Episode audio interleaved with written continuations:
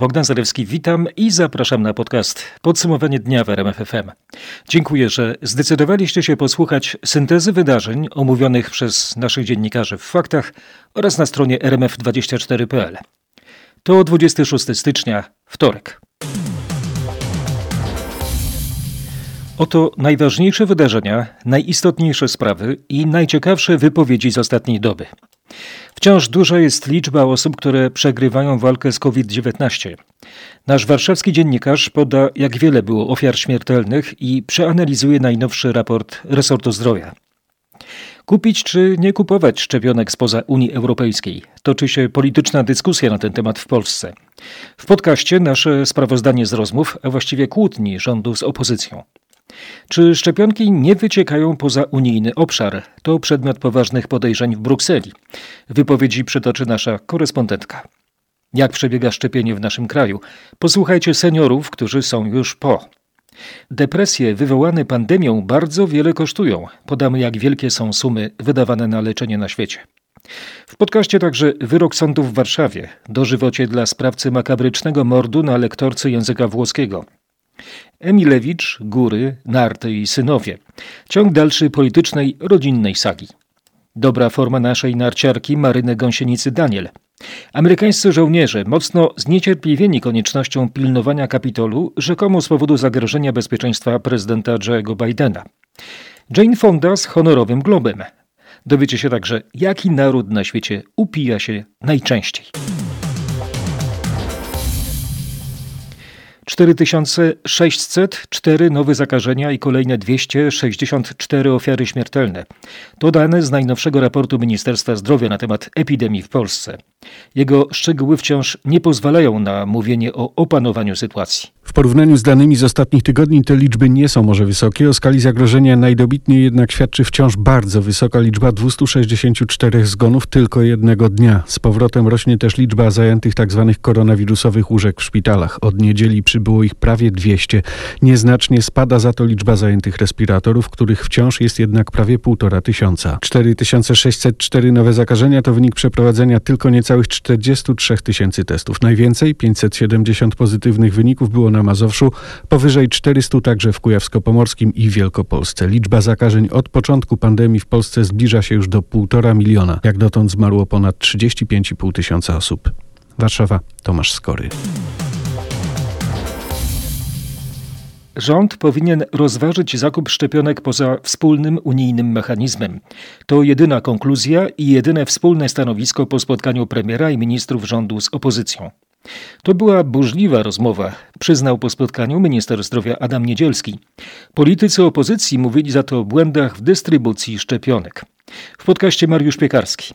Czy padły propozycje, jak i od kogo kupić szczepionki? Nie, choć przedstawiciele rządu od wielu dni mówią, że szczepionek jest za mało i to dlatego brakuje wolnych terminów dla seniorów, ale nadal mówią jedynie o analizowaniu możliwości zakupu szczepionek poza pulą z Unii Europejskiej. Cały czas analizujemy różne możliwości, ale ze względu na delikatność tej sprawy e, na razie szczegółów żadnych nie będziemy ujawniali. I to właściwie wszystko. Przedstawiciele opozycji przedstawiali swoje propozycje zmian w systemie szczepień, głównie by zapisy nie były scentralizowane, a seniorzy nie musieli jeździć po 100 km na szczepienie. Z tym, że zapisy już się odbyły, a szczepionki już zostały wyczerpane. Rozumiem, że rząd chce się podzielić porażką i chaosem z opozycją. Komentowała Katarzyna Lubnauer z Koalicji Obywatelskiej, a politycy opozycji i ministrowie rządu pokłócili się jeszcze o to, czy rząd słusznie zrezygnował z zakupu kilku milionów szczepionek, które miały być dostarczone, ale dopiero pod koniec tego roku. Warszawa, Mariusz Piekarski. Pod koniec tygodnia Komisja Europejska przedstawi propozycję, jak zobowiązać firmy produkujące szczepionki na terenie Unii do zgłaszania zamiaru wyeksportowania ich poza kraje wspólnoty. W piątek AstraZeneca nieoczekiwanie ogłosiła duże ograniczenia dostaw szczepionek dla krajów Unii w pierwszym kwartale roku. W podsumowaniu dnia Bruksela i Katarzyna Szymańska-Borgino. Rzecznik komisji wyjaśnił, że nie chodzi na razie o blokowanie eksportu, ale komisja chce wiedzieć, czy firmy, które opóźniają dostawy, nie eksportują w tym czasie poza Unię. Tym bardziej, że to Unia zainwestowała setki milionów euro, by zwiększyć moce produkcyjne tej firmy. Dopiero gdy komisja uzyska odpowiednie dowody, dzięki temu mechanizmowi będzie mogła podjąć inne działania i wtedy firma nie uzyska na przykład zgody na eksport, jeżeli nie wywiąże się z dostaw na unijny rynek. Na razie według nieoficjalnych informacji AstraZeneca obiecuje zmniejszenie opóźnienia w lutym, jednak nie gwarantuje, że nie będzie go już w marcu. To nam nie wystarcza, powiedział mój rozmówca w Komisji Europejskiej. Mimo, że oficjalny start był w poniedziałek, dopiero we wtorek szczepienia seniorów przeciwko koronawirusowi rozpoczęło wiele punktów medycznych. Chodzi o przychodnie i gabinety, które przez mniejszą liczbę dawek będą podawać preparat raz w tygodniu. Wśród seniorów w Warszawie, którzy szczepionkę już dostali, nasz reporter Michał Dobrowicz spotkał m.in. panią Barbarę, emerytowaną lekarkę. Ja w kolejności nie pracuję już, miałam dość 50 lat pracy, w związku z tym jestem w domu i tutaj blisko mieszkam i akurat udało się, że przyszedłem rano, bo tu często chodzę na rehabilitację. Z perspektywy lekarza, jak się podchodzi do takiego szczepienia? No ja mam takich znajomych i po prostu nie było żadnej dyskusji. Każdy bierze, że musi się zaszczepić. Jak wyglądało samo szczepienie? Bezproblemowo, tak jak y, zastrzyk. Ile to trwało?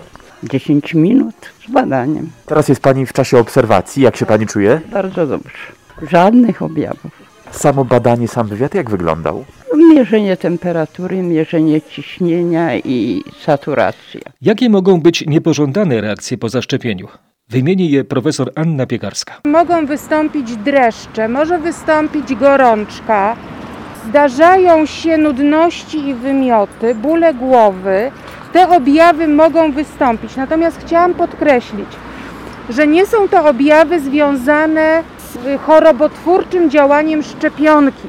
To są reakcje aktywacji naszego układu immunologicznego. I taka reakcja świadczy o tym, że szczepionka po prostu działa, że pobudzony został nasz układ immunologiczny. W drugą stronę to też nie oznacza, że jeżeli nie ma żadnych działań niepożądanych, że szczepionka nie zadziałała. Po prostu niektórzy są bardziej wrażliwi bardziej odczuwają te działania układu immunologicznego, inni mniej. Podsumowała możliwe efekty szczepień profesor Anna Piekarska, kierownik Katedry Chorób Zakaźnych Uniwersytetu Medycznego w Łodzi. Profesor Krzysztof Pyrć ostrożnie odnosi się do twierdzeń wielu naukowców, że nowa brytyjska odmiana koronawirusa jest bardziej zaraźliwa. Mikrobiolog z Małopolskiego Centrum Biotechnologii Uniwersytetu Jagiellońskiego był gościem popołudniowej rozmowy w RMFFM. To, to, rzeczywiście tak jest? Możemy na pewno powiedzieć, że on jest bardziej zakaźny niż wcześniejsze odmiany? Na pewno on ma lepsze parametry, jeżeli chodzi o zdolność utrzymania się w populacji. Taki fitness ma troszkę lepszy niż, niż jego konkurenci, czy te, pozostałe, te wcześniejsze warianty, które, które, które krążą, dlatego że wypiera jakby te pozostałe warianty. Natomiast dla mnie dalej pozostaje nie, nie do końca jasne, na ile za te takie bardzo nagłe wybuchy epidemii odpowiada tylko ten wariant, a na ile to jest również, no powiem szczerze, albo brak odpowiednich zasad na poziomie państwa, a również nieodpowiedzialność na poziomie poszczególnych osób. Polecam gorąco całą rozmowę Marcina Zaborskiego z profesorem Krzysztofem Pyrciem na rmf24.pl. Główny Inspektorat Sanitarny jest gotowy dać zielone światło dla otwarcia siłowni w całym kraju. Krzysztof Brenda w podcaście. Czy siłownie będą wkrótce czynne? Jeszcze nie, bo potrzebna jest zgoda Rady Medycznej przy premierze, no i decyzja całego rządu, ale przełom jest.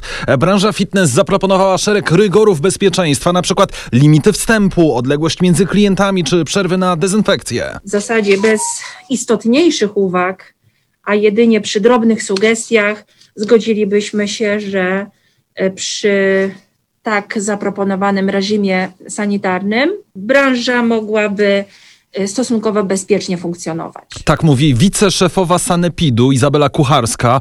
Branża fitness mówi, że 1 lutego, niezależnie od tego, czy rząd się zgodzi, czy nie, otworzy około 2000 siłowni.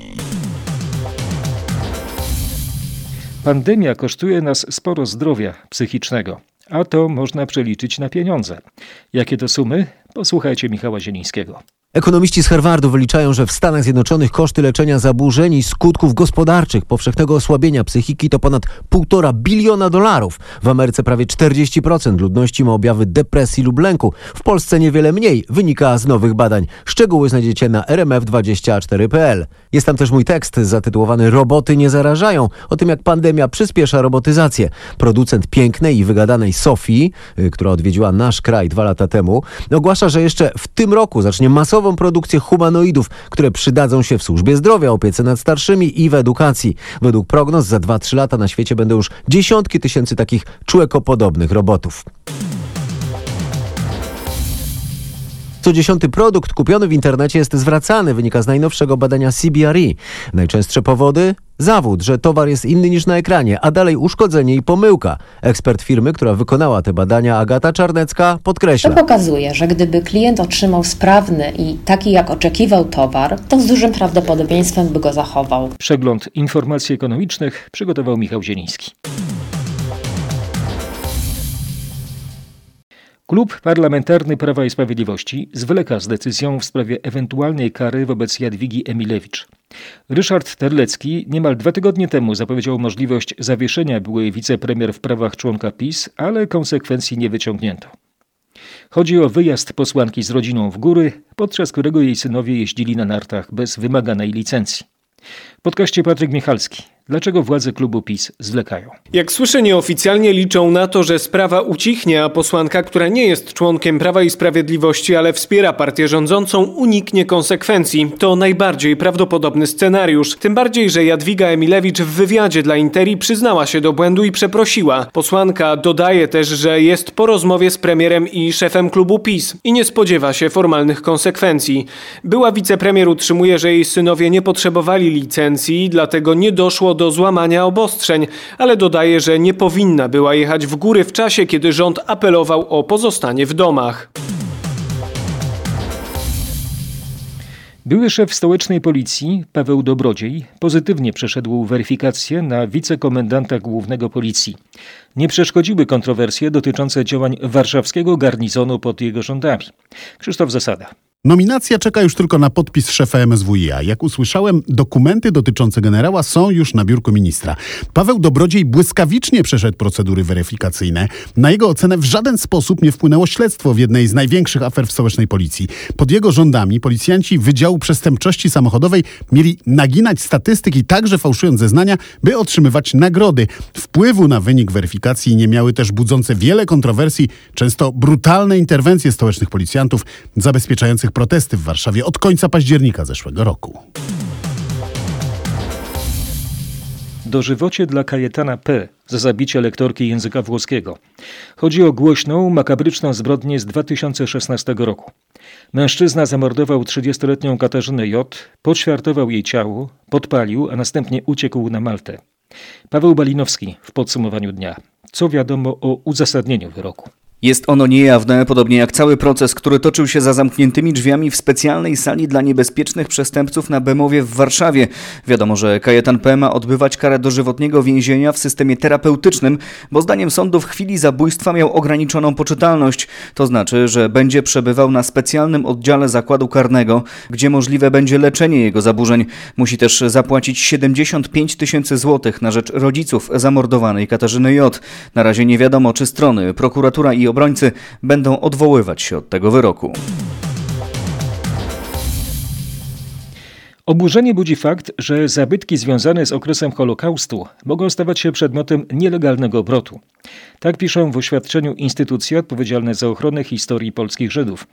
Wspólny apel Żydowskiego Instytutu Historycznego, Muzeum Historii Żydów Polskich Polin i Muzeum Getta Warszawskiego pojawił się po informacji izraelskiej prasy o nielegalnym wywiezieniu z Polski pamiątek religijnych z terenu Getta Warszawskiego.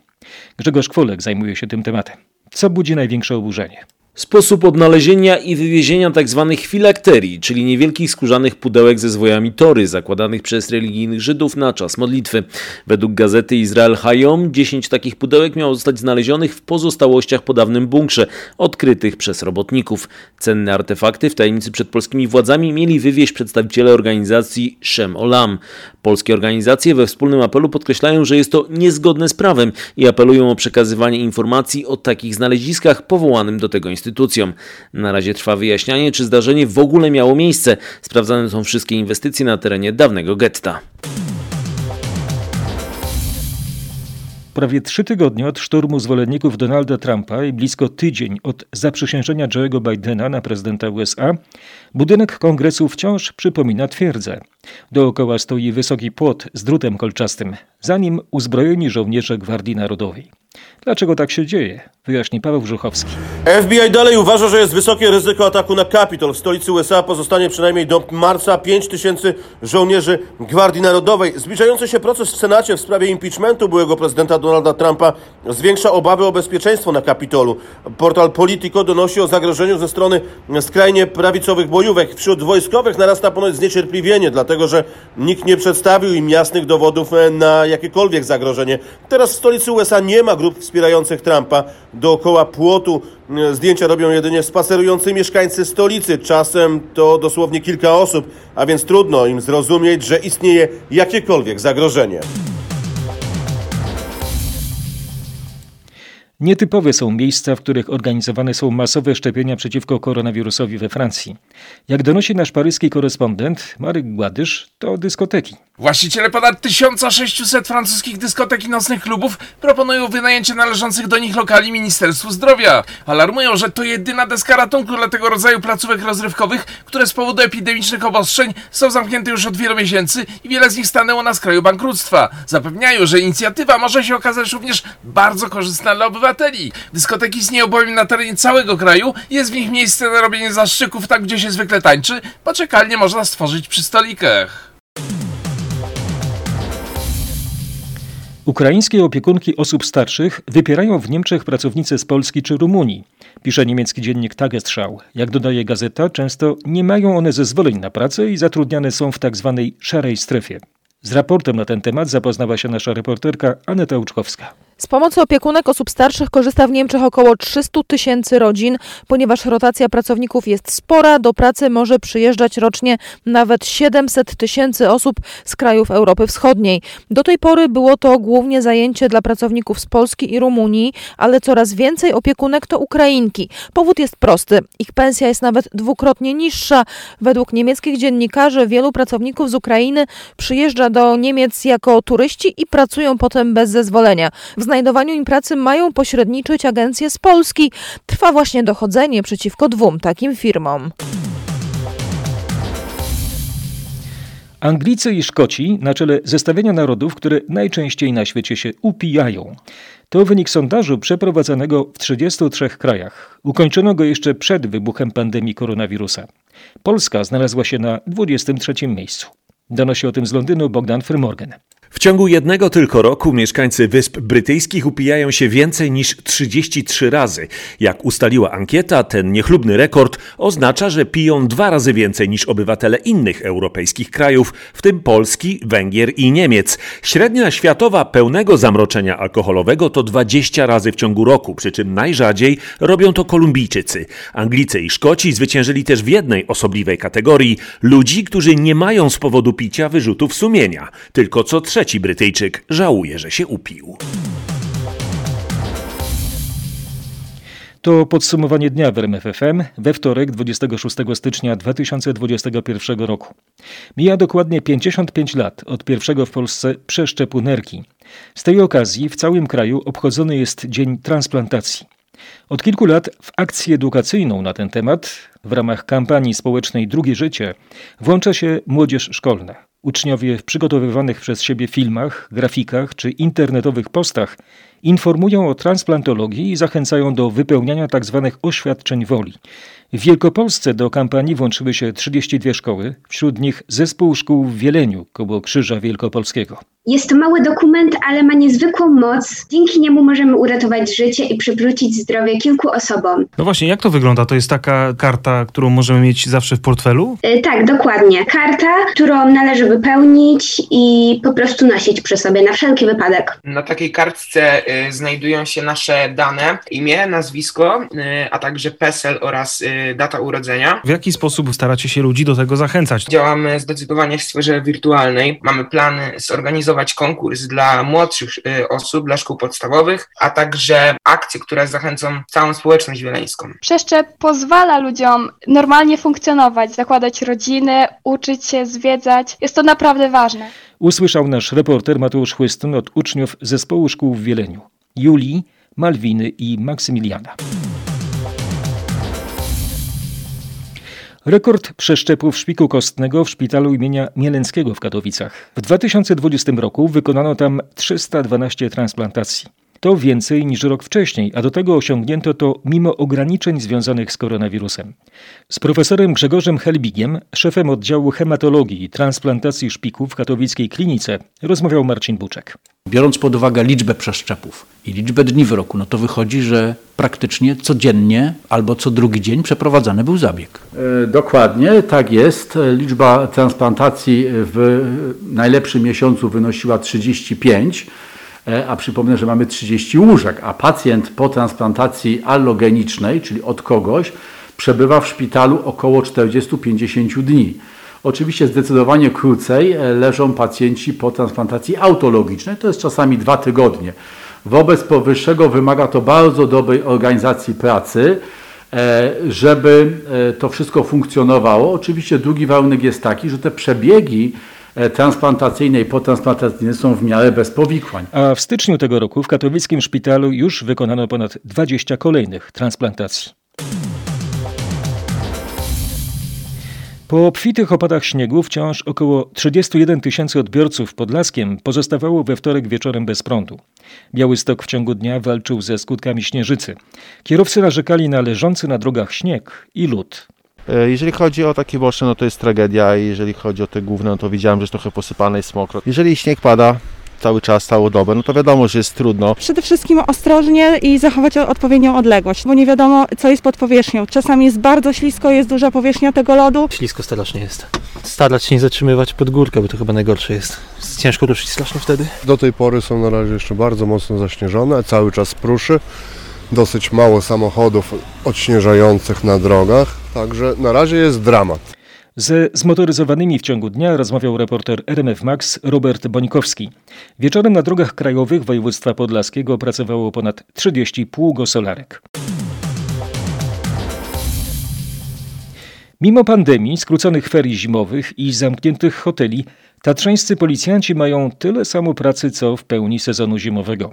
Tylko w miniony weekend interweniowali w 144 przypadkach. To najczęściej problem z głośnym zachowaniem turystów, nadużywaniem alkoholu, ale też jest sporo interwencji związanych z nieprzestrzeganiem pandemicznych obostrzeń. Przyznaje rzecznik zakopiańskiej policji Roman Wieczorek. Średnio na dobę tatrzańscy policjanci nakładają kilkadziesiąt mandatów za brak maseczek. No tutaj musimy reagować na zgłoszenia mieszkańców, którzy dzwonią do nas, informując o tego typu zdarzeniach. Y, czują się niekomfortowo, gdyż oni starają się dbać i przestrzegać tych przepisów epidemiologicznych, a turyści, którzy przyjeżdżają rozbawieni, chodzą bez maseczek po krupówkach, stąd nasze działanie. No były też oczywiście legitymowania osób. W restauracjach w niedzielę wylegitymowaliśmy około 150 osób. Postanowiły skorzystać z tych, które oczywiście się otwarły. Takie osoby muszą liczyć się z tym, że będą musiały stawić się w sądzie jako świadkowie. W Zakopanem piękna zima, spadło kilkanaście centymetrów śniegu, jednak nie ma właściwie gdzie z niego skorzystać. Wszystkie stoki narciarskie są zamknięte. Turystów mimo zakazów i zamkniętych hoteli przyjechało całkiem sporo. No taka zima piękna, no jeszcze jest ten urok, że można pochodzić z dziećmi tutaj. Wszystko pozamykane, restauracje, nie można posiedzieć, no taki czas przyszły. Spacerować, Spacerować bardziej chyba. No jakieś pomysły są oglądać śnieg. A w Krakowie to prawie, prawie wiosnę mamy. Tutaj przyjechaliśmy obejrzeć śnieg i zimę. Można żyć wspomnieniami. Jak kiedyś się tu, bo dość często jeździliśmy do, do, Zakopanego. Mówili rozczarowani turyści. Lecz gdzie są niegdysiejsze śniegi? Jak napisał średniowieczny francuski poeta François Villon w refrenie swojej ballady o paniach minionego czasu. Przed tą panią, jak wszystko na to wskazuje, przyszłość jasna jak świeże zakopiańskie śniegi. Maryna Gąsienica Daniel potwierdza swoją wysoką formę. Polska narciarka zajęła 11 miejsce w zawodach alpejskiego Pucharu Świata. Patryk Serwański w podsumowaniu wtorku. Slalom gigant rozegrany we włoskiej stacji narciarskiej Kronplatz. Polka tuż za czołową dziesiątką, ale po pierwszym przejeździe była dopiero 24. W drugiej próbie spisała się jednak zdecydowanie lepiej. Awansowała aż o 13 pozycji i uzyskała najlepszy czas drugiego przejazdu. Gąsienica Daniel w tym sezonie powoli przyzwyczaja nas do tego, że puka do czołowej dziesiątki właśnie w slalomie gigancie. Drugi przejazd pokazał, że te możliwości są jeszcze większe, a dodam, że wygrała dziś francuska Tessa Worley. Honorowy Złoty Glob trafił w tym roku do Jane Fondy. O kulturalnych wydarzeniach dnia opowie nam Katarzyna Zbychowska-Szufta. Honorowym Złotym Globem nazywana jest nagroda imienia Cecila B. DeMilla, amerykańskiego reżysera i producenta. Hollywoodzkie Stowarzyszenie Prasy Zagranicznej, które przyznaje wyróżnienia, podało dziś, że dostanie ją doskonała aktorka i aktywistka, laureatka Oscara i Złotych Globów Jane Fonda. Gala rozdania Złotych Globów ma odbyć się 28 lutego w Beverly Hills. 3 lutego poznamy nominacje we wszystkich kategoriach. Najnowszy spektakl Polskiego Teatru Tańca Kurka Wodna albo Urojenie od piątku będzie ponownie dostępny dla widzów online. To produkcja na motywach dramatów Stanisława Ignacego Witkiewicza Kurka Wodna, Matka, Tumor Mózgowicz i Bellatrix z gościnnym udziałem Adama Ferencego. A kuku! Przedstawienie powstało w reżyserii Igora Gorzkowskiego i w choreografii Iwony Pasińskiej. Wideo mural, podziękowanie za twórczość Papcia Chmiela, Henryka Jerzego Chmielewskiego, autora komiksów o przygodach Tytusa, Romka i Atomka, wyświetlany jest na ścianie willi w Bielsku Białej. Mieści się w niej studio filmów rysunkowych. Animowany mural można zobaczyć do piątku. Ma powstać serial na podstawie książek o Harrym Potterze. Szczegóły tego projektu to wielka tajemnica, ale pomysł wywołał już wielkie emocje. Magazyn Variety pisze, że to ma być serial, a Hollywood Reporter uzupełnia, że to ma być serial fabularny o młodych czarodziejach dla jednego z serwisów streamingowych. Na razie projekt jest na bardzo wczesnym etapie. Scenarzyści przedstawiają swoje pomysły i trwają poszukiwania reżysera. Prawa do filmowych ekranizacji należą do wytwórni Warner Bros. Do tej pory powstało osiem filmów na podstawie książek J.K. Rowling o Harrym Potterze. Produkcje na całym świecie zarobiły 7 miliardów miliardów dolarów. Serial ma więc potencjał również finansowy. Na koniec coś, co wygląda na czary Mary Hokus Pokus, ale to fakt. Inaczej nie mówilibyśmy o tym w podsumowaniu dnia. Niektóre wyjątkowo zdolne psy są w stanie nauczyć się nowego słowa po zaledwie czterech powtórzeniach, przekonują naukowcy z Uniwersytetu w Budapeszcie. Zdjęcia tych psich geniuszy znajdziecie na rmf24.pl. A jak one to robią, opowie Grzegorz Jasiński. Takie sztuczki są możliwe w przypadku wyjątkowo inteligentnych psów. Badacze z Budapesztu znaleźli dwa z ras Border Collie i Yorkshire Terrier. Psy nie wymagały specjalnego treningu, łapały słowa przy okazji normalnej zabawy z właścicielami. Przez parę minut po tym, jak ludzie cztery razy wymieniali nową nazwę nowej zabawki, były w stanie te zabawki wskazać. Możemy oczywiście spróbować takiej zabawy z naszymi czworonogami, ale bądźmy gotowi na porażkę. Sztuczka nie udała się w przypadku żadnego z dwudziestu innych, również dość inteligentnych psów. Najwyraźniej wśród psów są jednostki mądre i jeszcze mądrzejsze. No i bądź tu człowieku mądry. Podobne, ciekawe, zaskakujące, a przede wszystkim aktualne informacje podamy z pewnością w kolejnym podcaście. Bogdan Zarewski, dziękuję bardzo, że słuchaliście do końca i zapraszam serdecznie w środę na podsumowanie dnia w RMFFM.